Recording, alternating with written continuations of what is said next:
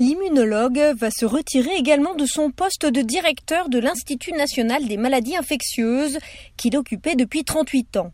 Très respecté, mais aussi détesté par une partie de la population conservatrice, il était devenu ces deux dernières années le visage de la lutte contre la pandémie du Covid-19 aux États-Unis. Le président Joe Biden lui a immédiatement adressé ses profonds remerciements. Les États-Unis sont plus forts, plus résilients et en meilleure santé grâce à lui, a-t-il salué dans un communiqué. Fils de pharmacien, M. Fauci a servi sous sept présidents américains, en commençant par Ronald Reagan.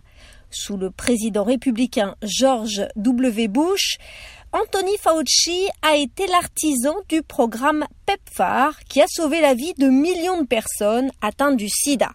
Le docteur Fauci a toutefois précisé qu'il ne s'agissait pas encore pour lui de prendre sa retraite, je prévois de poursuivre la prochaine étape de ma carrière avec toute l'énergie et la passion qu'il me reste pour mon domaine, a-t-il déclaré.